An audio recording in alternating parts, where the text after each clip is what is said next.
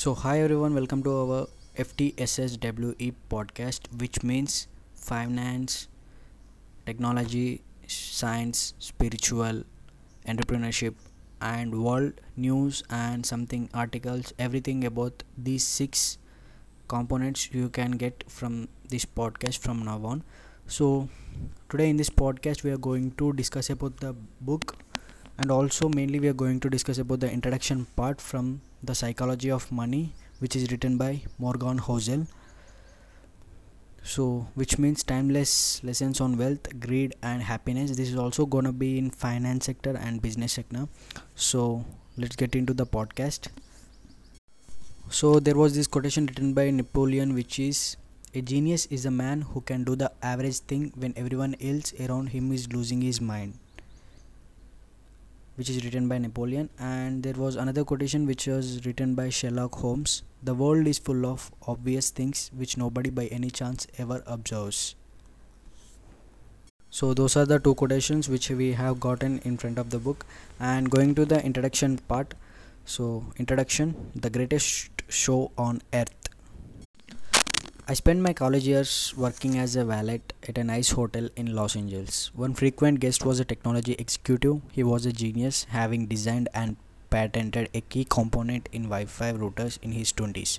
He had started and sold several companies. He was widely successful. He also had a relationship with money. I would describe as a mix of insecurity and childish stupidity. He carried a stack of $100 bills several inches thick. He showed it to everyone who wanted to see it and many who didn't. He bragged openly and loudly about his wealth, often while drunk and always a purpose of nothing. One day he handed one of my colleagues several thousand dollars of cash and said, Go to the jewelry store down the street and get me a few $1,000 gold coins. An hour later, gold coins in hand, the tech executive and his buddies gathered around by a dock overlooking the Pacific Ocean. They then proceeded to throw the coins into the sea, skipping them like rocks, cackling as they argued whose went furthest, just for fun. Days later, he shattered a lamp in the hotel's restaurant. A manager told him it was $500 lamp and he would have to replace it. Then he told, You want $500? The executive asked incredulously while pulling a brick of cash from his pocket and handing it to the manager. Here's $5,000. Now get out of my face and don't ever insult me like that again. You may wonder how long this behavior could last, and the answer was not long. I learned I learned years later that he went broke. The premise of this book is that doing well with money has a little to do with how smart you are and a lot to do with how you behave and behavior is hard to teach even to really smart people. A genius who loses control of their emotion can be a financial disaster. The opposite is also true. Ordinary folks with no financial education can be wealthy if they have a handful of behavioral skills that have nothing to do with formal measures of intelligence. My favorite Wikipedia entry begins Ronald James Read was an American philanthropist, investor, janitor, and gas station attendant. Ronald Read was born in rural Vermont. He was the first person in his family to graduate high school, made all the more impressive by the fact that he hitchhiked to campus each day. For those who know Ronald Read, there wasn't much else worth mentioning. His life was about as low key as they come. Read fixed cars at a gas station for 25 years and swept floor at JC Penney for 17 years. He bought a two-bedroom house for $12,000 at age 38 and lived here for the rest of his life. He was widowed at age 50 and never remarried. A friend recalled that his main hobby was chopping firewood. Read died in 2014, age 92, which is when the humble rural janitor made international headlines. 2,813,000 Americans died in 2014. Fewer than 4,000 of them had a net worth of over 8 million when they passed away. Ronald Read was one of them. In his will, the former janitor left 2 million to his stepkids and more than 6 million to his local hospital and library. Those who know Read were baffled. Where did he get all that money? It turned out there was no secret. There was no lottery win and no inheritance. Read saved what little he could and invested it in blue chip stocks.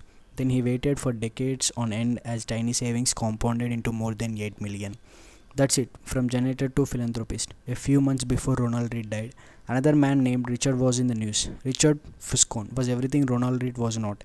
A Harvard educated Merrill Lynch executive with an MBA, Fuscone had such a successful career in finance that he retired in his 40s to become a philanthropist. Former Merrill CEO David Komansky praised Fuscone's business savvy, leadership skills, sound judgment, and personal integrity. Crain's Business magazine once included him in a 40 under 40 list of successful business people. But then, like the gold coin skipping tech executive, everything fell apart. In the mid 2000s, Fuscone borrowed heavily to expand an 18,000 square foot home in Greenwich, Connecticut that had two bathrooms, two elevators, two pools, seven garages, and cost more than $90,000 a month to maintain. Then, to, then the 2008 financial crisis hit. The crisis hit virtually everyone's finances. It, it apparently turned Fuscone's into dust, high debt, and illiquid assets left him bankrupt. I currently have no income, he allegedly told a bankruptcy judge in 2008. First, his Palm Beach house was foreclosed. In 2014, it was Greenwich Mansion's turn. Five months before Ronald Read left his fortune to charity.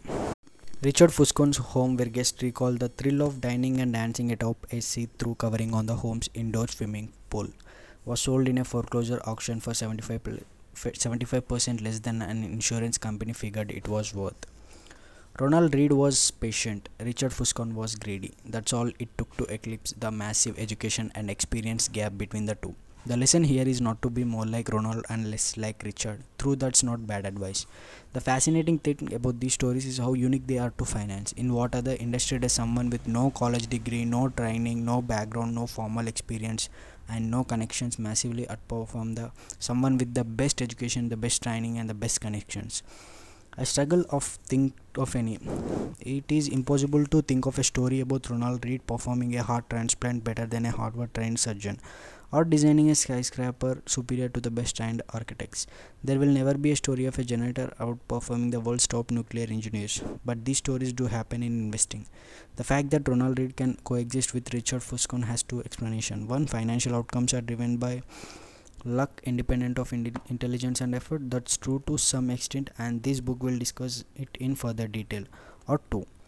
And i think more common that financial success is not a hard science it's a soft skill where how you behave is more important than what you know. I call this soft skill uh, the psychology of money. The aim of this book is to use short stories to convince you that soft skills are more important than the technical side of money. I will do this in a way that will help everyone from Read to Fuscone and everyone in between make better financial decisions.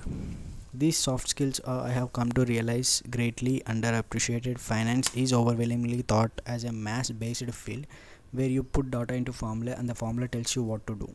And it's assumed that you will just go do it.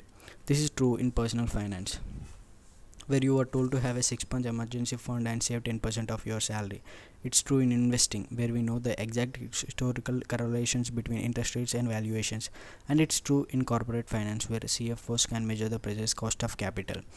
It's not that any of these things are bad or wrong. It's that knowing what to do tells you nothing about what happens in your head when you try to do it. Two topics impact everyone, whether you are interested in them or not health and money. The healthcare industry is a triumph of modern science. With rising life ex- expectancy across the world, scientific discoveries have replaced doctors' old ideas about how the human body works, and virtually everyone is healthier because of it. The money industry, investing, personal finance, business planning is another story. Finance has scooped up the smartest minds coming from top universities. Over the last two decades, financial engineering was the most popular major in Princeton School of Engineering a decade ago. Is there any evidence it has made us better investors? I have seen none. Through collective trial and error over the years, we learned how to become better farmers, skilled plumbers, and advanced chemists. But has trial and error taught us to become better with our personal finances? Are we less likely to bury ourselves in debt, more likely to save for a rainy day? Perhaps for retirement. Have realistic views about money, what money does and doesn't do to our happiness. I have seen no compelling evidence. Most of the reason why I believe is that we think about and are thought about money in ways that are too much like physics with rules and laws and not enough like psychology with emotions and nuance. And that to me is as fascinating as it is important.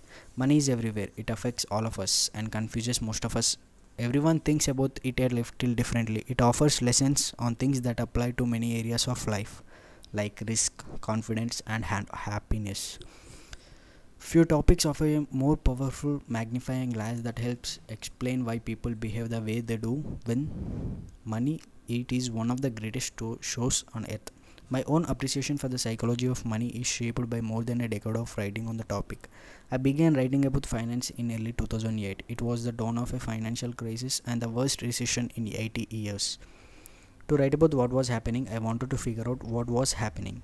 But the first thing I learned after the financial crisis was that no one could accurately explain what happened or why it happened, let alone what should be done about it. For every good explanation, there was an equally convincing rebuttal. Engineers can determine the cause of a bridge collapse because there is agreement that if a certain amount of force is applied to a certain area, that area will break. Physics isn't controversial, it's guided by laws. Finance is different, it's guided by people's behaviors, and how I behave might take make sense to me but look crazy to you. The more I studied and wrote about the financial crisis, the more I realized that you could understand it better though the lenses of psychology and history, not finance.